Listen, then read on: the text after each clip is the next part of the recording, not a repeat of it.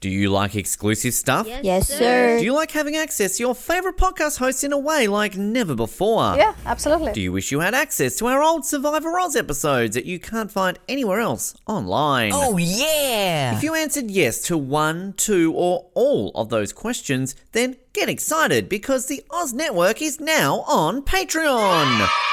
That's right, your favourite podcast has jumped on the Patreon bandwagon to enable a better listening experience for you, our listener. For more details, simply head to www.patreon.com forward slash Oz Network, where you can sign up for as little as three dollars a month. It'll be the best decision you make since that last bad one you made.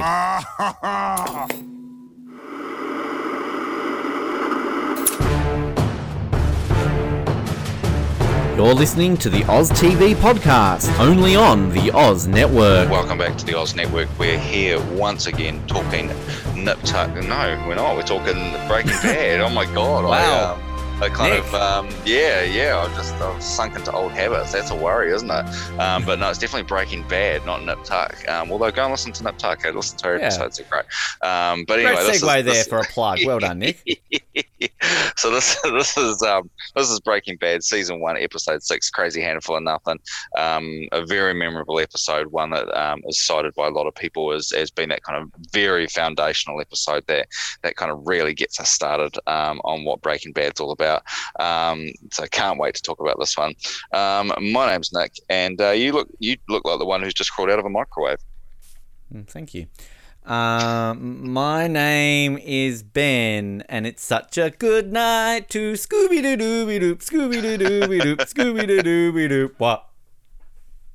that is that, that is right. a, that is a, that is a fun scene, that one. I'm looking forward to talking about that it's a one. Fun song. Um, yeah, this this is a great episode. Um, and um, one of the one of the cool things about this, I think um, I talked about in, our, in the pilot episode, the very first episode, that um, I listened to the commentary, and um, they don't do them for every episode, but they did for this one as well. And this one was actually a really fun episode to um, to listen to the commentary, because uh, this was this one was uh, directed by Bronwyn Hughes, who's not on the commentary, but Vince Gilligan and the writer um, George Mastras are both on that um, commentary, so you get a few quite interesting kind of takes from them, and, and a couple of quite funny stories which I'll bring up when we get to them. But um, yeah, it's um, it, it's just one of those episodes that everybody remembers, I think, and, and and for some pretty obvious reasons.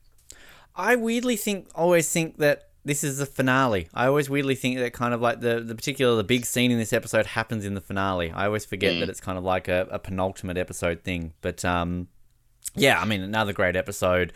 Um, kind of getting Jesse and Walt back together is great. Um, the action, obviously, kind of like the the stuff around the whole the cancer treatment's pretty gritty and raw. So um, yeah, no, it's uh, it's it's it is a great episode, and yeah, we get to meet Tuco.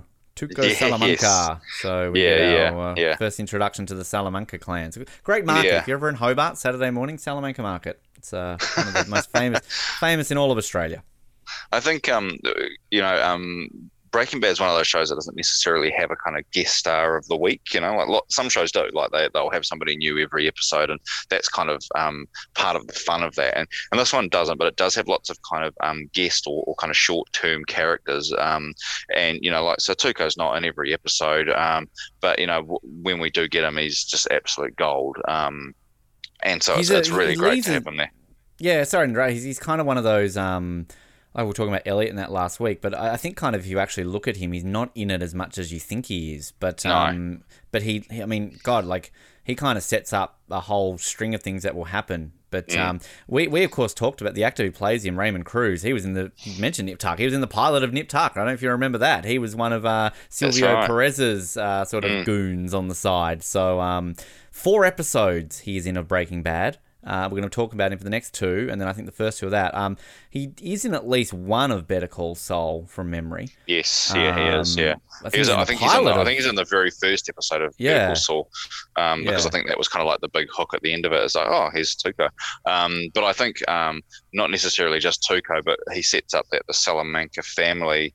Um, mm-hmm. become really exactly. kind of key a key part of the show and of and of Better Call Saul. So it's actually the introduction of the first member of a family that will play quite an important part of the show. So um, yeah, a really really important um, moment in the show, but um, there's heaps to talk about. So I say we get straight into it, and we, we kind of get this um, this opening scene, and it's kind of, we talked about it at the end of our, our last recap, which is this kind of um, this first kind of like cold open where you're kind of like, what the hell's going on here? Because um, you know, it kind of starts out pretty normal. We're kind of Jesse and Walt are kind of back in the R V, and it's a mess, and they're kind of tidying it up, and and Walt kind of lays down the law that, you know, he's the silent partner, and and you know, Jesse's going to be the one who's the front man, but you know, he's going to be the one behind the scenes, and which is, you know, then quickly kind of intercut with these these scenes of suddenly we've got this this Walt with no hair and a bald Walt kind of walking away from this chaotic scene with an explosion, and you're kind of like, what the fuck is going on here? It's um, it's really really well done, and you kind of get, you know, these kind of cool um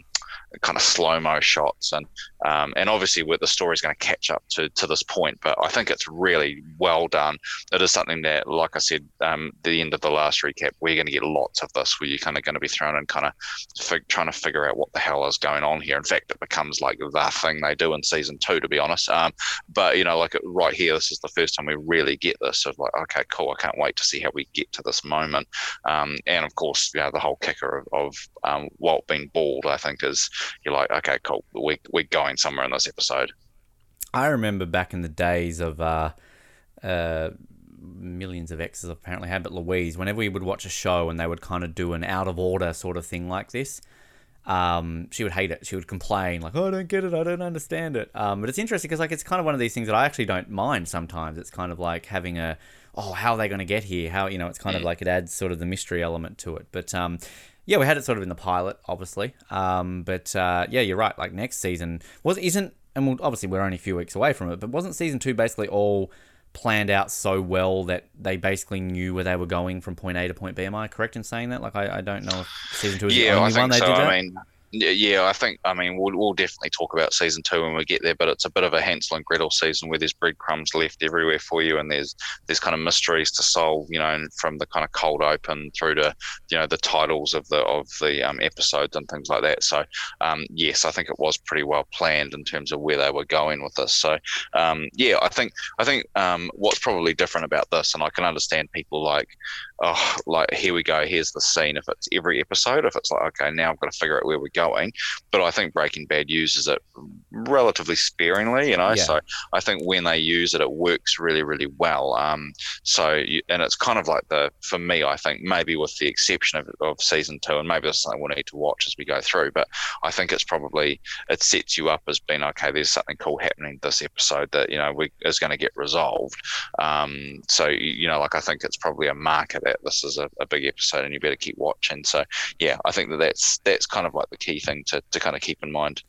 Well, I think um, just we're tagging all our shows here apparently on the Oz Network when we cover Lost. Obviously, Noah and I kind of keep tabs of the um, the unanswered questions, because I think our biggest thing on Lost was that Lost gets criticised for having so many unanswered questions, basically. Um, whereas we're kind of proving the point that a lot more are answered than people have give the show credit for. But um, yeah, I, I don't know if we ever needed to do an unanswered questions of Breaking Bad, because I think for the most part they they do it quite well. Um, so yeah, I mean, it's, it's, I, I like sort of these sort of, yeah, as I said, cold open things, and kind of like, you know, again, you kind of just got a basic scene with Walt and Jesse, and, and then kind of this explosion. Yeah. As you're saying, like bald Walt, like, oh, what's going on yeah. here? So, um, yeah. And I yeah. do re- actually kind of remember watching this for the first time and thinking, oh, okay, this is cool. Like we've got this guy there. Cause obviously I, my total understanding of the show, you know, um, was that, you know, I'd seen all the posters and, and you know, and, and Walt was bald in them. And so when I first started watching the show and he had hair, it's like, oh, so then you get this episode where he's bald. It's like, oh, okay, cool. Now this is the character that I'm seeing in all the marketing and, you know, and the trailers and things like that. So it was kind of like just a moment for me of like, okay, this is a, you know, we're starting to move into, into the real deal of what the show's about. So, so yeah, I think that that's, um, it, it's pretty cool. Um, so we kind of moved past the credits and into the scene of, um, Walt having chemo and, um, and Skylar sitting with him here and, um, yeah, you know, basically just talking, you know, the bit of interest here really is that um, we're finding out that, you know, he lies that he got got the check from from Elliot ar- around um, paying for the chemo treatment. Um, interesting little story that um, apparently this was filmed in kind of like the front office of Breaking Bad's, you know, office that they kind of um, that they hired for this. So it's not on a, a soundstage or anything like that, or in a real wow. hospital. It's kind of literally on the front door, and they kind of wheeled in these these leather chairs. So um, yeah, it's um, it's pretty interesting. So so yeah, I, I guess we kind of find that out. Um, Um, and um, then we kind of get the scene of, of Walt cashing this check and saying, you know, don't bank it for a couple of days or whatever, which becomes a bit of the running theme on on um, this episode and, and this little mini storyline, I guess. Um, and then we're back to class with him. Um, and um, he's explaining chemical change, um, which is obviously a big theme of the show, and um, particularly talks about mercury fulminate, which is going to be an important part of the show. Um, so, so yeah, there's some, there's some cool stuff there. Um, I think just before we kind of move on to the next little bit, um, just one of the other things. So just one of the things I picked up from the um, the commentary is they talked a bit about these um, time lapse um, images that you get, yeah. and basically they just they got these kind of guys who are more or less kind of film students to go out and they took a photo every forty-five seconds and then kind of edited it together. So they said it's like an incredibly cheap way of doing this. Is um, yeah, like it costs them next to nothing, but like it's a really really um, you know. Uh, impactful way of kind of telling that little bit, and you kind of need that in this because you need to see there's a little bit of a passage of time. So I think it, it, it's kind of a good way of doing it. Yeah, I mentioned that last week about the time lapse of the R V. I, I fucking love, I love time lapses. Like it's one of these cool little tricks that I love. Like um, if I've got a time lapse feature on my phone, I'll make a time lapse whenever I can. They're just, I don't know, they're just such a cool little uh thing that looks really, really cool once you get one good. But um. Yeah, it's sort of it's interesting you're saying about that office. I didn't know that. That's kind of a cool little thing. Um, and then, yeah, kind of the the teaching thing. We haven't seen Walt teach for a while, have we? So um, I think a lot of time passes in this episode, if I'm not mistaken. Like, there's got to be a couple of weeks or something at least. Surely. Yeah, I think so. I, th- I think because you kind of get the whole thing of him kind of like he doesn't just shave his head for the fun of it. It's because he's losing his hair, you know. So I think they're kind of yeah. just trying to tell that, you know, you're starting to see the impacts of him actually having the chemo. So I think that's probably part of it, yeah. And we meet Hugo. Oh, blessed little Hugo. Yeah, um, yeah. When, when well, Walt's um, having explosive diarrhea, basically. So. Well, yeah, it's um, it's funny because um, again on the on the commentary, this is this is a good story. But basically, that that scene of him like um. where he's kind of like standing in front of the toilet as opposed to like the scene later on where he's like kneeling and, and you can tell he's throwing up. And apparently this was actually filmed for a completely different purpose. So this was filmed for like, I guess the pilot, um, when he gets a phone call that he's got cancer. And apparently they were going to have this scene where he basically, as soon as he finds out, he like leaves the classroom and goes and masturbates in the toilet. Like that was going to be like what they were going to do is kind of wow. like, you know, the way, the way that kind of Walt reacts to things is not what you expect. Like, I guess kind of going back to that first episode of like, you know, when he finds that he's got cancer and he tells the guy he's got mustard on his shirt or what, you know, like that basically he does the thing you would least suspect him to do. Um, it just is kind of crazy that that's what I'm watching this scene now and I can see it now. Now it's just odd. yeah. So, yeah, I think that's a, that's a cool little story that they were going to do something like quite weird um, with the scene. So, so yeah, I think that's just, wow. it's just a good story. And, and yeah, so obviously, um, so Hugo is going to be a bit of a fall guy for, for, um, for Walt during this this whole story. So yeah, I think that that's really good. Um, yeah, we kind of then move on to this kind of cancer support group that kind of Walt and Skylar and, and um, Walt Junior are at. And, you know, Walt's kind of telling these lies about, you know, trying to account for the time when he's quote unquote missing um, in the afternoons and evenings and says, you know, he just needs to be alone and needs to be in nature. And, um, and you know, that's cut immediately to this kind of scene of, of um, him and Jesse cooking, you know. So, um, yeah, I think just like the whole thing, I think is that um, at the moment, We're, we're kind of right on the edge of there where Walt is just telling lies, and, and this is just going to become a bigger and bigger thing. And I think, you know, that the book that I keep referring to, you know, the quote that Vince Gilligan has about Walt is that, you know, he's an expert liar, but he's not um, the, the the person he's best at lying to is himself. Um, and so, you know, like I think that whole thing about he becomes, you know, when we're doing a show about drugs and making drugs, you know, addiction is a big thing, but Walt becomes addicted to making meth, but he also becomes addicted to lying to other people. And so yeah, I, I think it's just it, it's really good. And and um yeah, we obviously kind of get the scene of, of Walt cooking, and he, he kind of, you know, breaks out of the R V and collapses, and him and Jesse have this quite good kind of discussion about, you know, that Jesse's aunt had cancer. And yeah, I think it's kind of just building the the kind of bond between these two guys. Yeah, and I always like a good bonding scene between them. I don't I don't know, that's just like we get a lot of, I, I reckon if you kind of rated the bonding versus the fighting scenes between them, you're probably always going to get more fighting scenes between them. But um, I don't know, every time we have a good scene between the two where they are kind of bonding, I always do enjoy it. Um, but uh, first of all, I'd say I like Hugo, poor Hugo. Uh, justice for Hugo in this episode. But um, yeah, I, I kind of like, I've sort of defended Skylar a lot this season about, you know, she has every right to question where he is and all this sort of stuff, but she kind of buys these lies pretty quickly. Like, yeah, I just like to be alone by myself and go for walks in nature. Like, um, she's like, okay.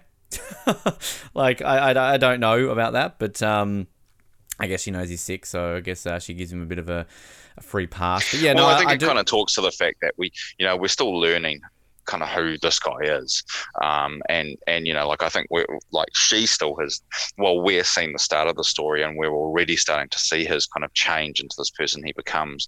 Um, she's known him for years as this kind of pretty straight-laced guy, so she's not necessarily thinking that he's going to be doing these things at this point. So it's the it's the it's furthest from her thoughts. So um, so yeah, I think it's um, it, it, it's not un, unreasonable that she would just kind of buy that immediately. I, I don't think.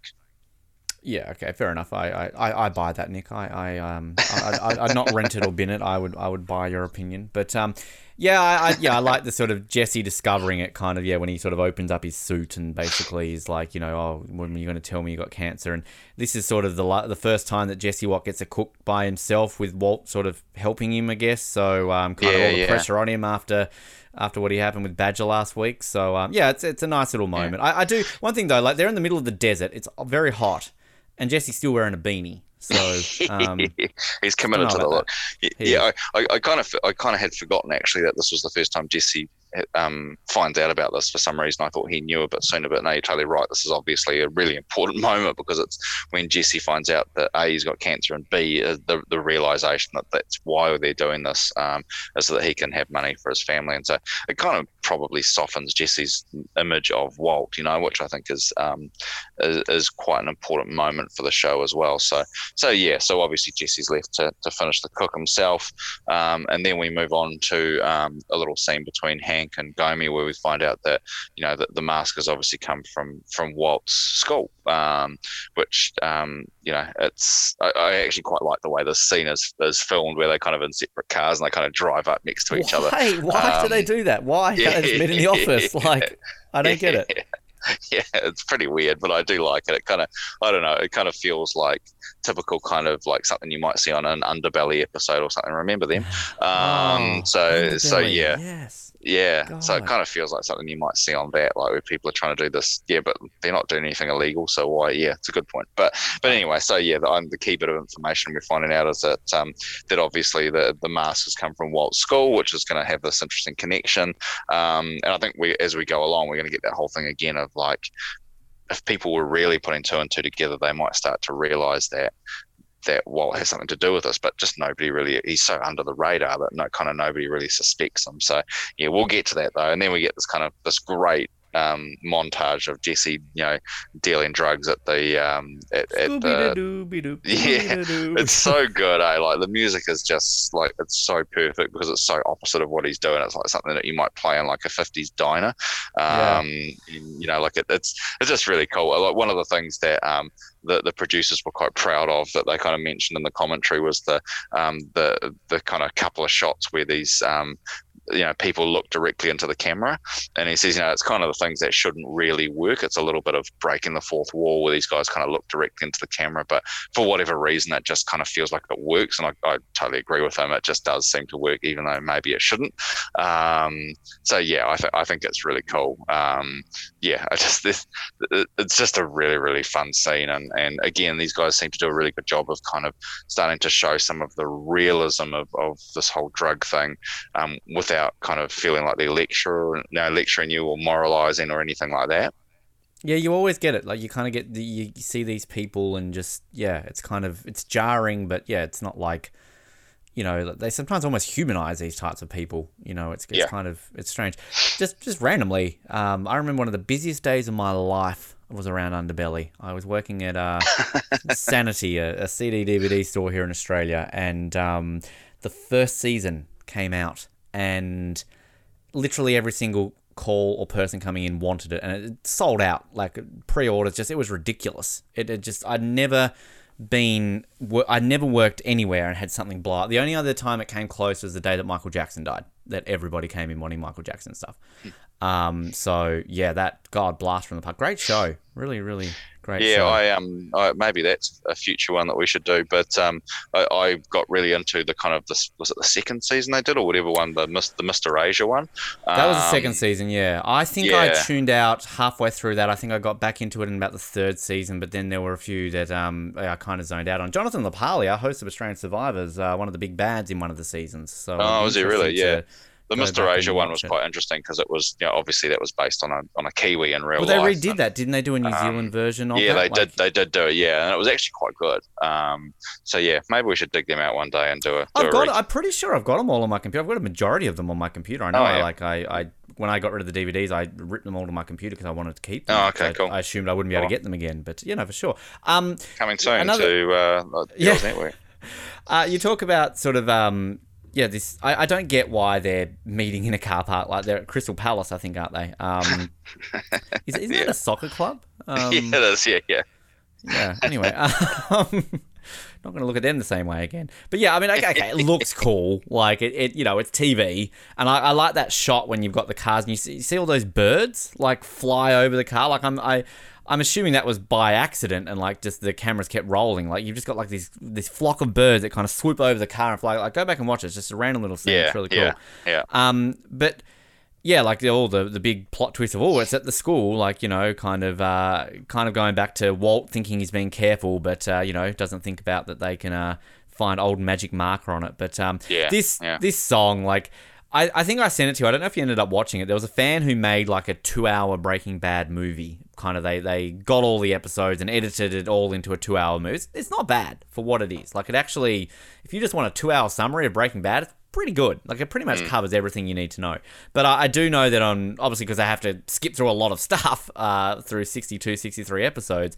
So I'm pretty sure they use this song in one of the montages where like, I know this is used in a montage, but it's used more in a montage to kind of collect multiple seasons together.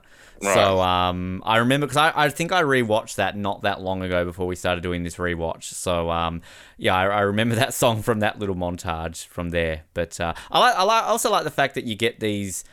sort of these people who you see Jesse selling the drugs to, like, you know, you kind of get the people that you would expect to buy drugs. Uh, I'm not trying to be a stereotype, but, you know, come on. But then you kind of got, like... mum woman in the laundromat, um, yeah. you know, and like businessman, you know, kind of things like that. So, yeah, I kind of, I kind of like the spread of people that you get, which I mean, again, that's true. Like, I mean, you know, uh, while yeah. we can have our stereotypes of people who do drugs, uh, there are people out there who we would never suspect that do it, and they probably do it. So, yeah, yeah, yeah. absolutely, yep, yep. Um, Yeah, and then our, our next scene is kind of like we come back to where Walt's been cooking and Jesse comes up and he's he's sold an ounce, I think it is, and and Walt's pissed that, you know, they need to move more of this more quickly. Um, and I think this is really good because it kind of gets into a little bit of the logistics of moving drugs, you know, that, um, you know, it's all very well to be able to make this stuff, but if you can't sell it, then what's the point? Um, and so, yeah, I think it kind of gets into the whole thing of there's a, there's a chain of distribution and these guys are, are not in it. Um, and so from that perspective, I, re- I really like this because it starts to give you a bit of information that you need in order to really understand where the show is going to go, because, you know, the distribution of drugs is a is a massive part of the show, um, and, you know, we're right at the start of telling that story, but I, I think it's just really good. And um, these guys just just being at each other's throats as always. It just it, it's really good. But I just like, you know, that um, you know, Jesse's really proud because he's made like fat stacks or whatever he's, he's saying, and um, you know, he actually just hasn't made nearly enough money. You know, Walt thinks he should be making a whole lot more. Um, so, yeah, I, I think it's just a really cool scene to kind of start to explain some of the logistics involved in this stuff. Was it like they make twenty-six hundred or something like that, so thirteen hundred each? So, yeah, like we're saying about how it's illegal and, you know, we should be making more. But, yeah, it's it's that relationship, isn't it, about how, you know, Jesse's kind of the salesperson and Walt's the, the guy behind it. Because he even says that at the beginning of the episode, doesn't he? But, like, I don't want to know who you sell this to. Like, this is, you know, and I remember the first time watching this, and I guess this is kind of a spoiler, but not really a spoiler. Like, I always kind of thought that Walt would be smoking crystal meth and he was on drugs. But, I mean, spoiler alert, he never does it. So, like, it's yeah. kind of, it's kind of he stays out of it and sort of, at least at this point, stays out of the world. So, yeah, it's an interesting kind of conversation about how, like, you got to have a distributor, and then kind of basically, you know, Jesse's like, yeah, well, we had one, but you killed him. Um, yeah, yeah. So then it's obviously going to lead us to what we're going to get with Tuco. But I like the the prepaid phone, like, obviously, I realize Better Call Saul is made after um, Breaking Bad. And but I love, like, there's that, isn't there like a whole episode where basically like Saul gets like thousands of these prepaid yeah, phones and that yeah. plastic kind of thing. So again, yeah. like Better Call Saul, like they use kind of little elements from Breaking Bad because it's a prequel and kind of run further with it. So if you ever watch these in chronological order, I think it's it'd be a cool little throwback, but obviously it's yeah, kind of the yeah. other way around. So yeah. yeah. Yeah, no, it's cool. And, and um, then we kind of, um, our next scene is kind of, you know, Walt's back in chemo and, and then back at school puking. And um, and this time he actually does have his knees on the floor of the of the toilet. So he was definitely throwing up this time. Um, and, um, you know, Hugo's there to provide him with the gum and, and all that kind of stuff. And, and that kind of leads us into, you know, Walt being back in the classroom. Um, one little interesting tidbit here is that um, apparently in this scene um, where Walt's back at the school, he's um, he's wearing a wig, because at this point this was like a pickup shot they'd done after they'd shaved his I head. Was, you know, um, I was actually thinking yeah. at one point, because it like I, I just randomly looked at his head and I'm like, is he wearing a wig? Because I'm like, yeah. I'm just kind of looking at it and it's like it doesn't look as natural as it did before. Yeah. Yeah, I think it's the scene where he's actually in the classroom, um, you know, where um, the principal comes in and, and has an ass that's, that makes is like an onion that makes you want to cry. Um, and you stole my closing line, Nick. Yeah, you can still say it. It's, it's a good line. Um, so, so yeah, um, you know, I think that um, it's in that scene anyway. But but anyway, that's so that, you know, obviously Walt comes in, um, sorry, Hank comes in, delivers the great line. Um, and um, and then talks about, you know, that um, about the mask and that they found it, and, and can he look through his inventory? And and I have to say, like, Walt's incredibly calm through this. Like, a, you know, he is pretty good, um, because he was probably shitting himself a wee bit at this point. And um, yeah, he I think he's really really good at that stuff. But again, like I like I was talking about earlier, I think part of the issue here is that nobody would ever suspect that that um, Walt's involved in this, to the point where, you know, they're talking about the keys and. And you say something about, oh no, none of the none of the students have got keys, and, and he's and you know Hank makes that point. I bet it, I should I should hope not, but one of them might have stolen it or whatever, you know. And so Hank's already thought through about how this could have happened, and it doesn't involve Walt at all, you know. It, it involves students or somebody else taking it, um, and so you just nobody suspects him at this point, which I think is you know makes it really really interesting. Um, and then obviously at the end of this is where Jesse calls, which makes it a bit awkward. Um, so and and this is going to kind of lead us into to the you know the the Tuco stuff, so so yeah I, I think this is this is really good stuff, which I think I brought that up in one of the first episodes, is where I mentioned about how you know a, a criticism or people sort of make fun of the fact that Walt's doing this right under a D E A agent's nose the whole time and how dumb is Hank. But yeah, you make the very good point about how no one would ever suspect him, because like again like Hank's literally here and basically just going like, hey, this is all missing. Like, you got to keep better eye. And no, no way is he blaming him at all. And there's going to be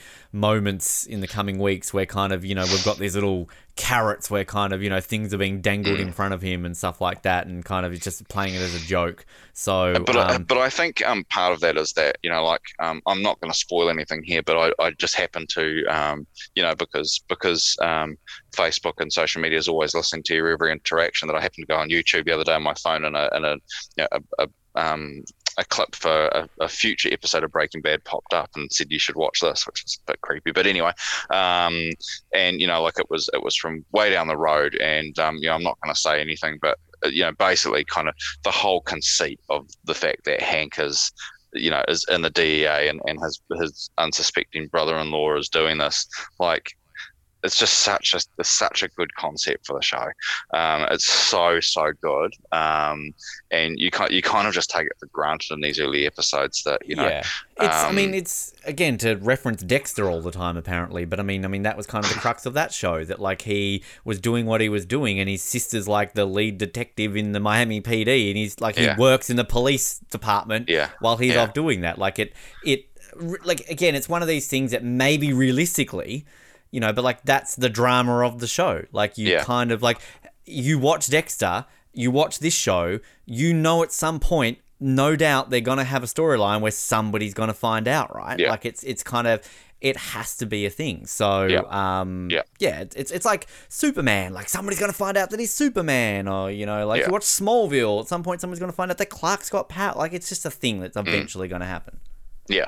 Yeah, absolutely. Yeah, yeah, and so you know that kind of um, that, that kind of leads us into um, Jesse and Pete with their interaction with oh, Skinny Pete. Um, their tighter interaction than a ball sack, yo. whatever it is.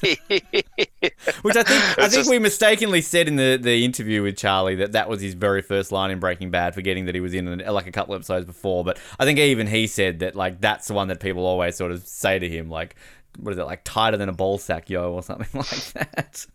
Yeah, it's it, it does crack me up. I mean, like I've got I've got no um, you know, kind of experience and get into like a, a, a drug dealer's pad or whatever you, you want to call it. But um, but yeah, I think just the fact that these guys just kind of rock up here like this, it, it, it's crazy to think like these guys. Why would they do this? You know, like it's, this is not going to end well for them. Um, but yeah, it, it's a great scene, and, and apparently where they filmed this was kind of like um, this the, the top floor of this place where they were used to be like in the in the eighties or like well uh, up until the eighties apparently used to be actually like a, a, a field office for the F B I in Albuquerque. Oh, um, wow. Is where they filmed this. Um, so yeah, this is an actual location in Albuquerque. This isn't on a set. This is an actual location that they've built, which I think is really really cool.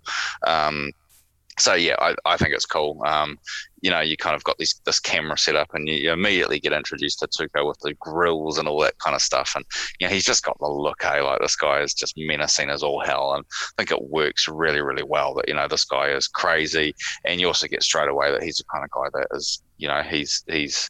Um, he's on drugs himself, you know, like he is pretty unstable because he's, you know, he's a bit of a crazy dude, but he's also using his own product or the product that he's selling anyway. So, you know, immediately you kind of get this craziness and, you know, like he's he's snorting the, the, the meth off a knife and things like that. And, you know, that's really, really like this, this scene that I'd never really thought about it before until the last time I watched this where, you know, like he kind of puts some of it on the end of the knife and gets Jesse to snort it. And, um, you know, like... You, you, like now it's like, oh my God, it looks so dangerous. Like he could just stab him in the face. And I'd never really thought about that before.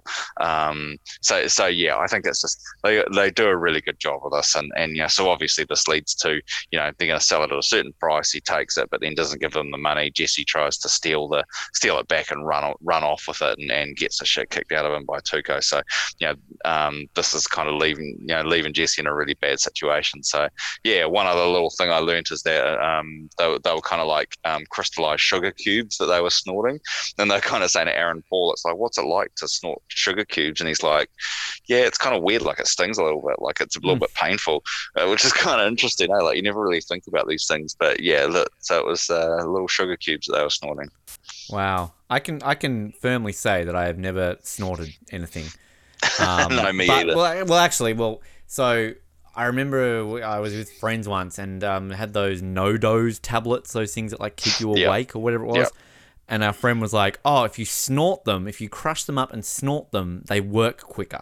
So like they crushed them up, and I think like I tried to, but I couldn't do it. I'm like, I'm not like this is weird. Like I don't want to snort something up my nose. So, um, yeah, random Ben tells a story about snorting stuff. Story, sure. But um, I, I I love one thing I've really noticed with Tuco is I love his shirts. Like I love yes, these kind of yeah. like shiny sort of grey sparkly shirts he wears. Like I, I, I just, I want one. Uh, I really want to dress like Tuco. Um, yeah. So yeah, I mean, Tuco's amazing. Like he's just, he's unstable as you said. Like he's just, he's crazy. Like this is what you expect somebody would, you know, be like in this situation. But again, I just love Jesse trying to do a runner. Like we've literally just seen them lock them in a cage, um, so he's not going anywhere. um, but uh, yeah, like it's it's it's very brutal when he's sort of like getting beat the shit out of by this goddamn bag of money. So um, yeah, it's a great introduction to Tuco. I mean, you yeah, you mentioned kind of you don't really have guest stars, and again, Tuco, as you said, four episodes he's going to be in this show, but he's one of the most memorable that you're going to get. You remember this guy. When he was in um, Better Call Saul, like, you straight away, like, oh, my God, it's him. Like, there's yeah, been yeah, a lot yeah. of characters in Better Call Saul. Like, we talked about What's-His-Face the other week, the guy in the car.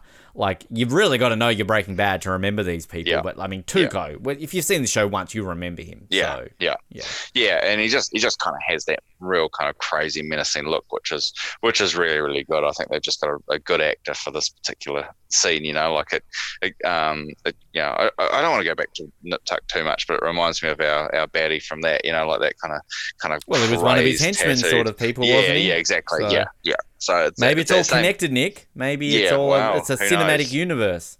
Well, there is going to be a bit of a theory, isn't there, that, that uh, yeah. Breaking Bad and Walking Dead are connected. So, um, yeah, we can talk about that at some point later on. Um, but, but yeah, I think it's um, it's a great scene to introduce, just just how menacing this guy is. It's um, yeah, it, it, it's great. I love it. Um, and uh, poor old poor old Jesse, poor old Aaron Paul, and last day, like, talking about like um.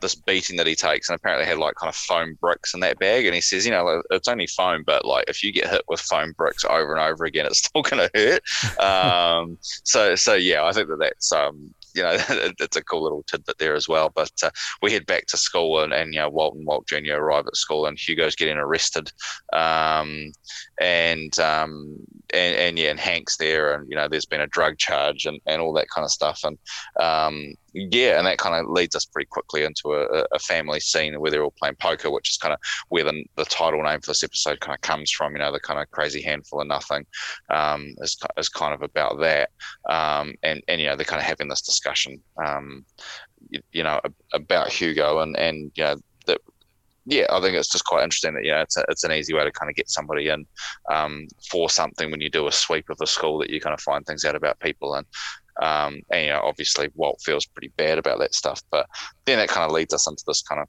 cool poker scene where I think you kind of get this whole analogy of the show, which is what we've been talking about, you know, where um you know, nobody suspects Walt. So when he plays a, a bluff and he goes all in, nobody even kind of really, you know, they, they don't see it coming. So I, I think it's a nice little analogy of what the show's about in the poker game as well. I don't know how to play poker, Nick. Do you know how to play poker? Oh, I went through a little phase where I was really into Texas Hold'em, and um, I, I just wasn't patient enough to learn properly. Um, so I know I know a little bit, but um, yeah, I got I got bored of it pretty quickly.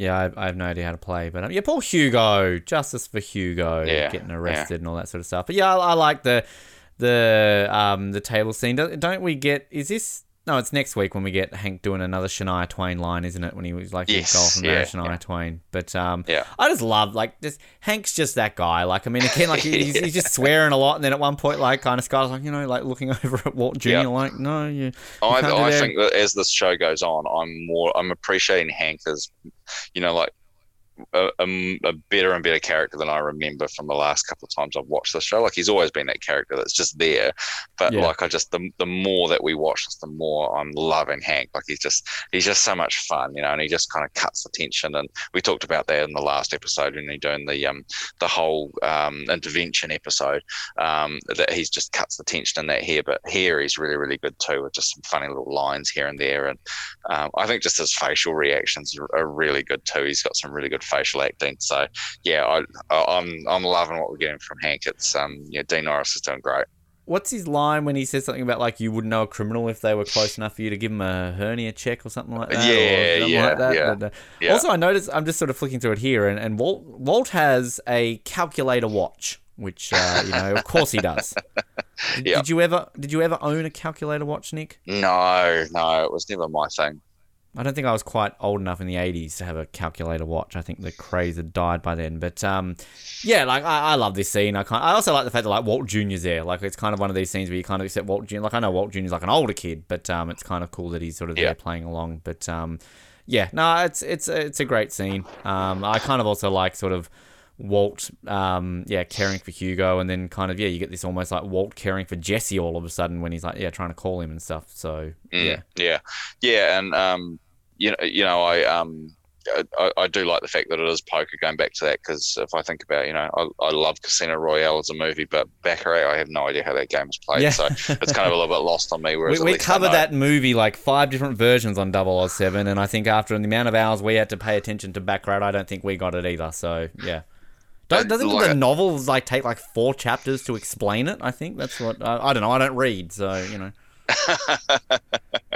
yeah, no, I don't think I'm I'm that worried about it. Um, yeah, so we kind of kind of move into this this next little bit, um, which is obviously, you know, um, Walt kind of losing his hair, and um, is this the bit where we see him um, peeing the like peeing blood, but well, not peeing blood, but um, oh, is it this scene or am I? Am I, I think it might be the scene after, just before he shaves. Yeah, yeah sorry, yeah, yeah, yeah, we get the yeah, dark sorry, piece. Yeah. yeah, yeah, and and you know, like he, and this is obviously where he um calls calls Jesse and and um you know, finds out that Jesse's in hospital, um and you know he um he asked Skinny Pete to tell him uh, to to tell him about Tuco, you know, find out about what's happening with Tuco.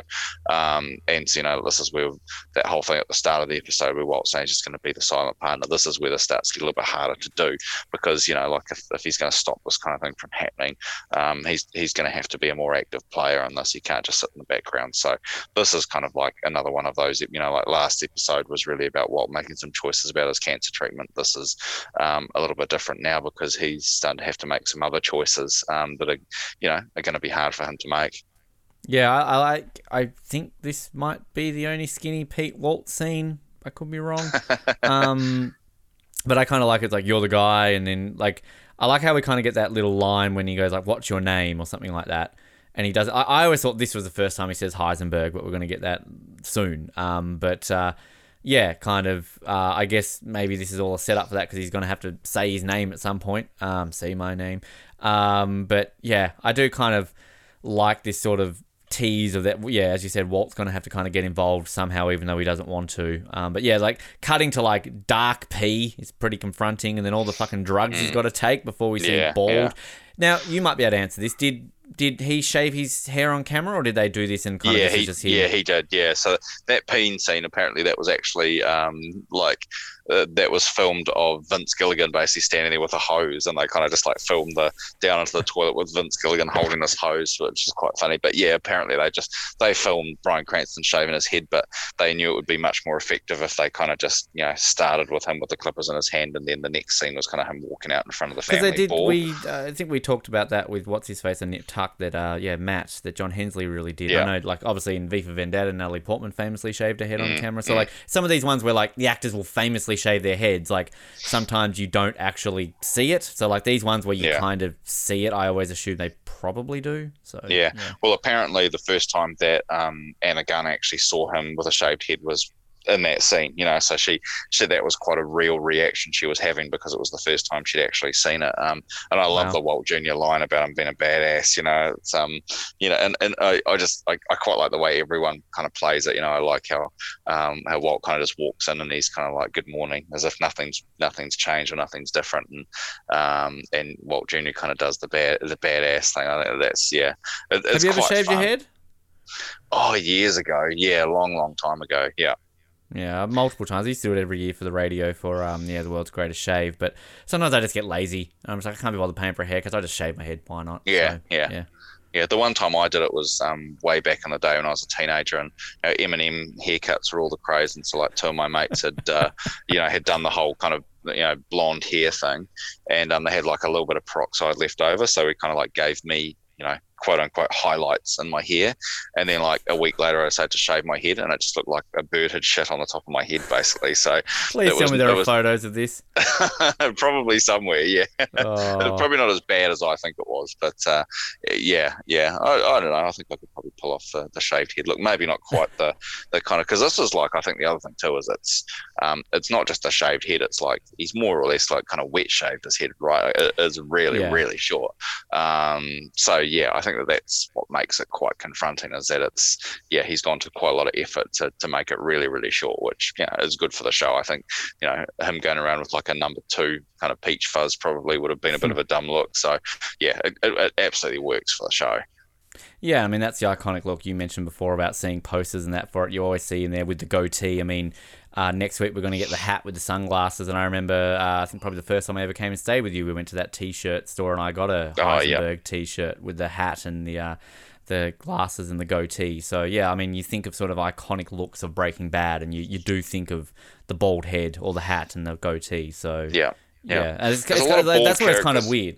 Yeah, I was going to say, it's, a lot, it's one of the weird things when you actually watch this from the beginning is watching Walt with hair. It's kind of like when you yeah. watch a season of Survivor. Like in the very first seasons, they used to always go back to like show the highlights and you'd see Colby, like, you know, or like ch- chubby Russell Hance uh, yeah, you know, yeah, before yeah, you ultimately yeah. saw him, you know, later on. So it's kind of odd if you watch this show yeah. enough to see Walt with hair.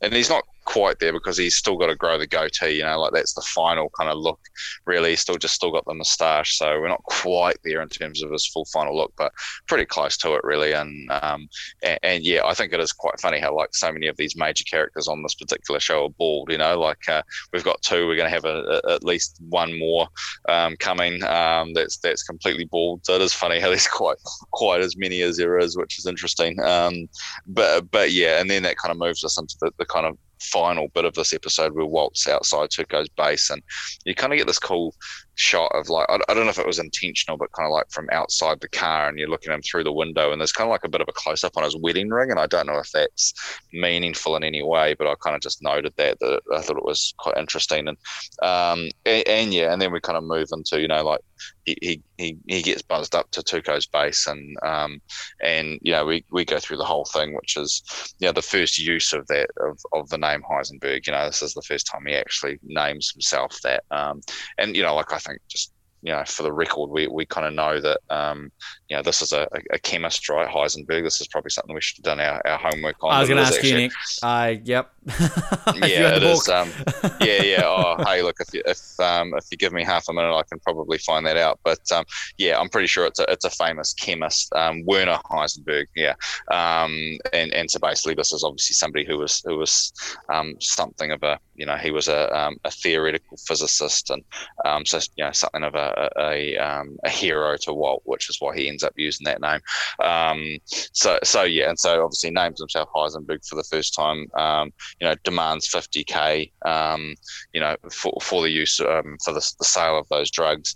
Um, and you know, we kind of get Tuco kind of laughing at that, and, and this is obviously where we get this great scene um, where, you know, he pulls out a bit of the, the what they think is crystal meth and says actually not, it's fulminated mercury, and, and throws it, um, and you get that that massive kind of reaction ex- explosion reaction when it hits the ground. And um, yeah, I think the scenes where they film this are really really good, and, and as I said earlier, this is an actual location, so they actually did blow this building up for real, which wow. is really cool. And um, they kind of had some of like some of the, you know, the air conditioning kind of vents were were kind of um, um were kind of rigged so that they wouldn't fall on people and things like that, but some of them they actually were like, yeah, we're going to let that one fall, so we're not going to have any actors around that. And so um and yeah, there's some quite cool shots. Like there's a really really cool shot which is kind of um of like all the all the crystal meth or whatever it is, like all the glass or whatever it is kind of falling, um and you kind of see it from underneath. I think is is quite a cool shot. So um you know, like um, you know, all the directors on the show are great at getting these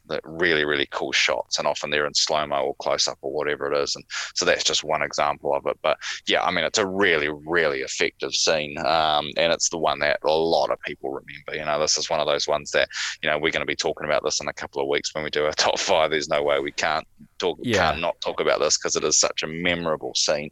Um, and, you know, and, and, you know, obviously gets his money, um, and then demands to sell two more pounds the following week. So he's starting to make demands of Tuco.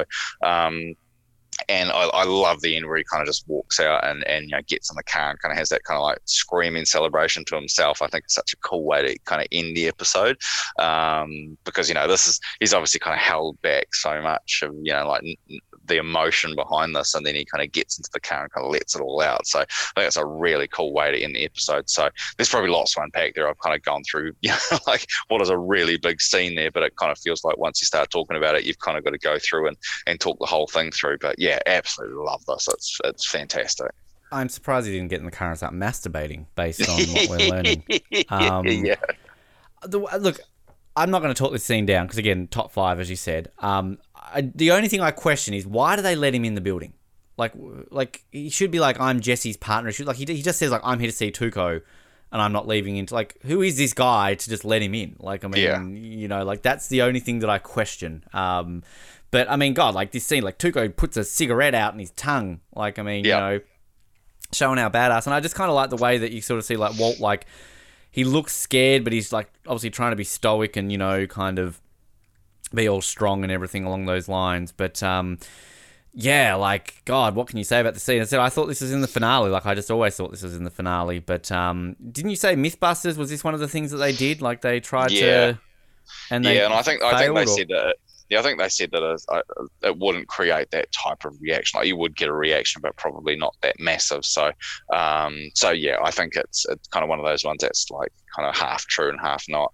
Um, I, I absolutely love that scene, obviously, where he kind of throws it, and you kind of, apparently they actually had like that particular piece of meth, or you know, the mercury or whatever it is, like on a on a wire, so it actually pull towards the camera, and they get that nice clean shot of it coming towards nice. the camera. But it is just such an awesome shot there, you know, like it is just, um, you know, it, and it's one of those ones that you see everywhere, right? You know, it's, it's such a memorable shot. Um, yeah, of, of him kind of throwing it, and he's kind of out of frame, I think, as the as the bit of um, mm. glass is kind of heading towards the ground. So, yeah, it, it's really cool. And I think one of the things I kind of like about it is that it goes from zero to one hundred so fast, you know, like it kind of feels like, oh, my God, this has gotten real really well, fast.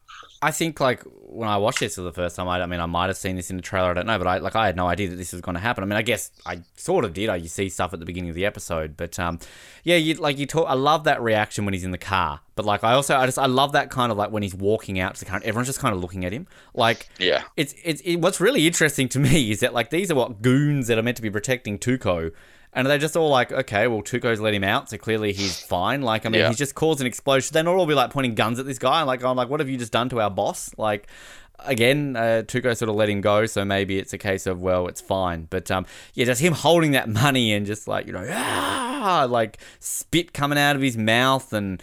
I mean, I can imagine there's one camera person in this car with, like, a close-up on him. And, like, I mean, I, I would like to imagine that Bryan Cranston's that good. He does this in one take, but I'm sure they probably did a couple just to get the right one. But, like, God, that would be intense, sitting in that car with Bryan Cranston as he's doing this one scene. Mm. Um, but, uh, yeah, I, I kind of, like, I like, I like this setup, how you're sort of getting this and kind of Walt's basically... owning, like, this is, we talked about these badass moments of Walt. Like, I mean, you get that line literally from Walt Junior I mean, here he's really, like, badass. Like, holy crap! Like, he just stood up to this guy and fucking taking the risk of blowing something up. I mean, Tuco could have just walked up and shot him in the head and go, like, fuck off. Like, but no, yeah. he's basically, yeah. you know, won him over. Yeah, it is one of those things where, like, if you were to think through the logic of it, it's like he probably wouldn't have gotten away with this, you know, like it probably would have ended in tears. But uh, I think it's probably a little bit of that suspending disbelief stuff that you kind of have to do on a show like this. Um, but I think it's also goes back to that whole thing that I keep coming back to, that he's underestimated. And so people, he kind of disarms people because he is so underestimated. Um, and, you know, like it's it's one of those things that's going to help him do a lot of things as the show goes on, is that people just don't really expect it of him. Um, you know, they just don't think he's capable of some of the things that he is actually capable of. Um, mm. And that tends to be a lot of people's undoing as we kind of go along. So um, it, it, it kind of feels like it works to me. Um, But, yeah, there is definitely a few logic gaps. There's, there's no doubt about that. But, again, like, look, sometimes I feel bad saying, oh, this is not realistic. Like, I mean, again, we're watching a television show. Like, I mean, there's not one single television show that you can watch and say this is the most realistic thing ever. Like, you know, um, and... you know, we've covered Nip Tuck. I mean, I mean, there's sort yeah. of certain things that you got to, you know, do. But I think maybe where you, this show, again, as you said, I think a few weeks ago, is kind of renowned for its realism. But again, like, we're entertained. Like, uh, you know, Russell Crowe, are you not entertained? Yes, we are, Russell. We are very entertained. Like, you know, and we're, we're we're loving this, and it's it's so well done. And you know, we're here not trying to be like the Monday morning quarterbacks. Like, well, as drug dealers ourselves, this would have never happened. Um, you know, until we start covering like the Breaking Bad podcast show, like, I mean, you know, maybe then we can kind of talk about it a little bit differently. But uh yeah, I mean, fuck, it's, I mean, what can you complain about in this scene, in this episode, really? Like, there's, there's nothing to complain about just because it's not a little bit realistic. Uh you know, I mean, I know you watch The Walking Dead. I mean, are you, oh, zombies aren't real, this show isn't realistic, you know? Yeah, exactly. Yeah, yeah. So I think th- there's a little bit of sitting, suspending disbelief, and but I think a lot of it can kind of come back to the fact that, yeah, like, people just underestimate him, and so he gets away with things that he probably shouldn't do. So yeah, it kind of feels like it, it works. It works well to me. So yeah, and it is just one of the most iconic scenes of, of this this whole series, not just this season or this episode, but it is just a real, you know, that's the one that kind of a lot of people go back to, and that's that, you know, that actual image of him throwing that rock. It feels like it's one that, you know, you kind of see everywhere, and you think of Breaking Bad, it's one of the ones you think about. Um, so so yeah, it, it absolutely works to me. It's very potentially one that could make our top ten at the end of all five series. Yeah. So, you know. Yeah, yeah, yeah. Um, but yeah, I, I, I look forward to talk, you know, talking about where it kind of ranks. Um, you know, is it as effective as some of the other ones that we've seen? You know, how, you know, where does it kind of sit? Because it kind of feels like it's probably a similar type of of um, moment to, you know, the bathtub moment or the um, Crazy Eight choking moment. Like that's where it kind of feels like it fits to me. Um, and you know, how do we kind of rank those up? I look forward to that conversation in a couple of weeks. To be honest, it, it's going to be fun to have it. So, so yeah, I think that probably kind of wraps us up, so we can kind of get into our, our ratings for these. I, I, look, I don't think there's kind of too much anticipation on what we're doing with this episode. You know, for me, it's it's a buy. I, I love this episode. Um, you know, for me, I think this probably is my favourite episode of the first six that we've seen so far. So wow. I'd probably have this as number one on mine, just because I think it kind of, this really starts to move things along from my perspective. Um, you know, and I, uh, I, I think it, and you know, like maybe again, if I look at the I M D B ratings, this has got a, a nine point three. So it's, um, it's quite comfortably the highest rated of the first season. Um, you know, on I M D B, which doesn't really mean anything, but it, you know, I, I, I, it's it's a measurement, it's the same as anything else, I guess. Um, but for me, I think yeah, there's just there's all the things about it I really like. Um, you know, there's there's there's nothing I don't like in this episode, and there's lots that I absolutely love. Um, so so yeah, for, for me, it's a, a very very easy buy. Oh, very easy buy for me, absolutely. But uh, we're finally stepping away from our standard rankings. Like, you've got this at number one. Um, I've actually got this at number three. Uh, I mean, I love this episode. It's a great episode. But I much I still got Pilot at number one and, and the bags in the river. I kind of just, yeah. I don't know. There's something about the, the death and sort of his kill and everything that yeah. kind of, you know, not to take away from three, anything on this, but yeah. Yeah, I think those three are really close together. Like, I do think that they are kind of, um, you know, like it'd be interesting to go and look at that two-hour film that you've kind of talked about, because no, I haven't gotten around to it. I'm I'm useless and lazy, but um, you know, I think it is one of those things of like um, uh, you know, like the kind of really important moments of the season kind of feel like a lot of them happen in those three episodes. So um, it's not a surprise to me that you know the two of us have got them as the top three episodes. Maybe the order's slightly different, but you know, I think that they are kind of the three big ones in terms of moving the story along. And from memory, in that two-hour film, like obviously they have to cut so much out of it. Um, and from memory, I don't think this scene or the him killing Crazy Eight is even in the two-hour episode. Right. You've got to you've got to go through so much over six seasons yep. to cut it into a two-hour film. So, yeah, from memory they're not. But um, I will say Vulture has this as the twelfth greatest episode of Breaking Bad of all time, while uh, The Ringer has it as the thirty-second greatest episode. Wow. Of all time. Okay, that's so, really interesting. Big disparity, uh, discrepancy, sorry, there. One thing I just want to say, you, you mentioned um, the uh, the Mythbusters episode. Um, it's actually got here on the trivia on the Breaking Bad wiki that uh, they go into detail about it. So basically, the amount that Walt used in the explosion would not produce enough explosive force to blow out the windows or the walls. Yeah. All the windows, all the walls. Um, the explosion in the bag... Um, would have blown out the windows, the walls, but would have killed everyone in the room. So if he had used the whole bag, uh, basically it would have killed everyone. Uh, the explosion, though, that he did uh, would have injured Walt more than anyone else in the room, apparently. So there you go.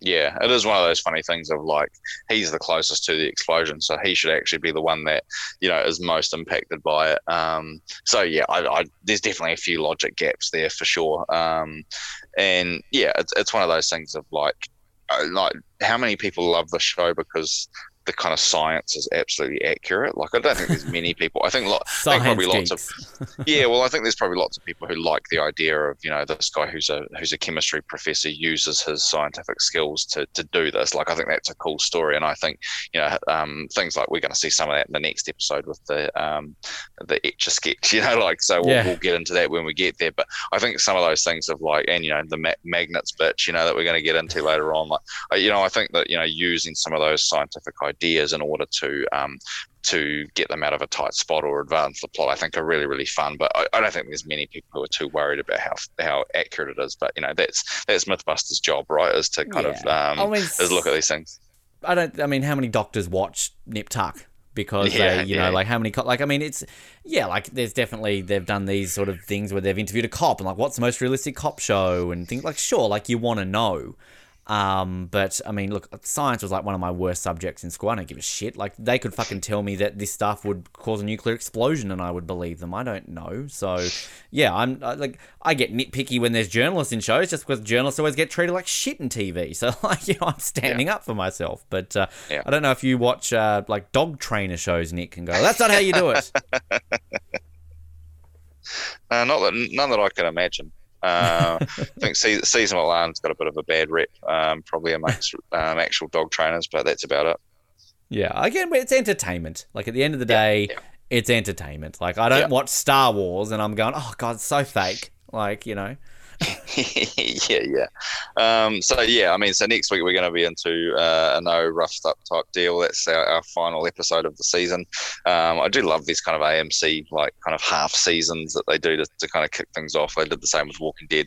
Um, and I, I really enjoy it. I think it's quite good to kind of have these kind of short seasons to kind of get you into something and see if it works, and then come back with a longer season for, for your second time round. But, um, yeah, I think this is, this is a good, a good, um, season finale. I think it probably I think you make some really good points that probably some of the action we get in this episode that we've just reviewed is probably more reminiscent of a finale than than what we're going to get next episode, but um there's there's heaps to chew over next episode as well, some some good stuff. And um yeah I I I, I think there's there's a few loose ends there. Um you know, the, the whole shoplifting part is maybe not as exciting, but um we'll, we'll definitely talk about that when we arrive at that point. But um yeah I, I think there's some, some fun stuff, and it's, I think it's a pretty good way to, to round off the, the season when we get there. Come on, out of all the storylines we get, Nick, I'm just hanging on to the bit of what happens with Marie shoplifting. Jeez, who cares about all this blowing up where- stuff? Yeah, there's very few missteps on the show, and, and I don't even th- think it's a misstep. I think, like I think I've said about a few things, like the Jesse family story, I think that there's there's a couple of points where you can see they're trying stuff and, and seeing if it will work, and, and often they, they try stuff in this first season and it just doesn't quite stick, and um, it's a credit to the show that it's still an amazing first season, even well, with those kind of few little things. Okay, weird. I mean, again, we're jumping ahead of ourselves here. I guess we talk about this in the coming weeks, but it's like, you know, a lot of people remember this show for, for Fring or for Sol or, you know, Mike, and they're people that you're not going to get to next season. It's kind of, again, like Lost. Like, I mean, people remember Ben and, you know, um, Desmond and people like that. People aren't introduced into, like, you know, the second season. So, like, but it doesn't take away from how great the first season is, you know what I mean? So, like, there's still a lot of great stuff here. I mean, God, we covered the first season of Nip Tuck, and there was a certain character we don't even mention anymore who's in that first season and never goes on to anything else. But we still like the first season of Nip Tuck, right? So, yep. you know. Uh, yep. yeah.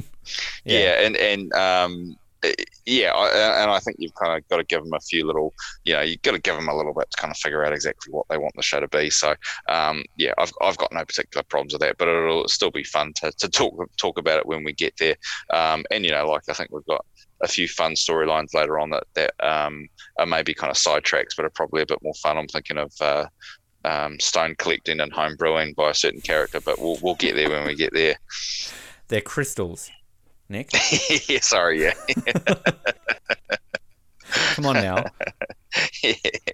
So yeah, I think I think we can probably leave it there, but uh, we look forward to come back and talking with you more uh, next episode. But um, if you got any feedback for us, we're, we're always really keen to hear it. We um we, we really want to know what you think about this as we're as we're kind of heading into um, season two, just around the corner. But uh, in the meantime, make sure that you're, you're following us on all the usual social media channels, um, and we look forward to, to coming back and talking with you more next time. But uh, um, for right now, this has been uh, episode six of season one. My name's Nick, and uh, what do I look like, Scarface? It's been a long time since I've heard that accent say that number. Um, and my name is Ben, and this episode's going to sell faster than ten dollars arse and T J. Thanks for downloading this episode of the Oz Network. Make sure you never miss an episode by subscribing to the podcast via Apple Podcasts, Spotify, Stitcher, Google Podcasts, or by copying our R S S feed into your preferred podcast provider. And while you're there, please drop us a rating and leave us some feedback. You can also be sure to stay up to date with all the latest episodes and happenings from the show, as well as finding out how you can get involved in upcoming episodes by following our social media pages on Facebook, Twitter, and Instagram, as well as getting everything you need under one roof at the oz network dot net. Thanks again for listening, and we'll speak to you next time.